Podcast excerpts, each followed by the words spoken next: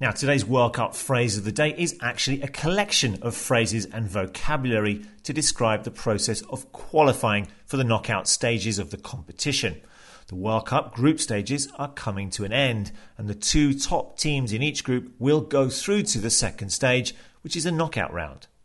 Many of the top European sides are having difficulty to progress to the second round in this World Cup. We've already seen France unable to make it to the knockout stages after their defeat to South Africa. England and Germany will be hoping to reach the knockout stages today, though Slovenia and Ghana will be hoping that they will qualify for the first time in their history.